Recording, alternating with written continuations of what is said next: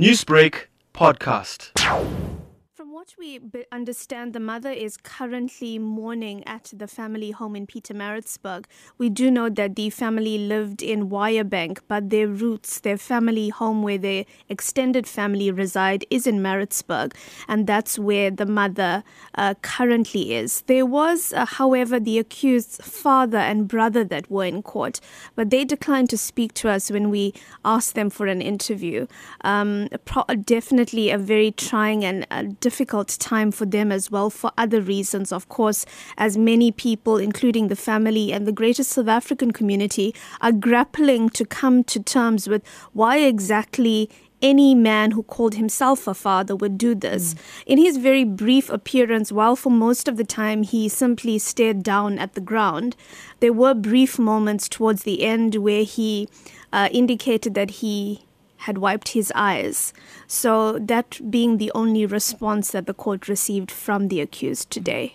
Knowing that the accused did abandon bail and you were speaking about the reasons for that could be his fear for the community, uh, you know, pending their reaction, did you see, uh, you know, uh, a big community support coming through today uh, during court proceedings? You know, Taliesha, that was what we expected. There was a, an exceptionally large media presence there because of the response that our initial stories around this have had. Um, there was a small group of members from political parties that has seemingly become a trend these days, um, but there was not a large community presence that we really, really have expected.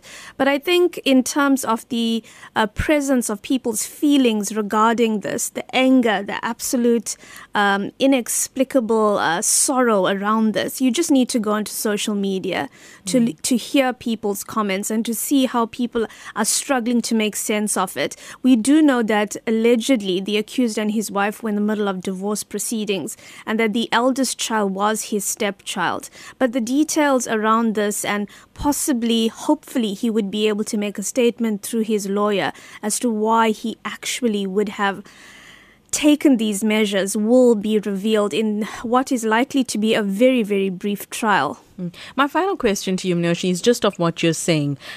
You have been attending, you know, multiple court cases. You've covered them throughout your career.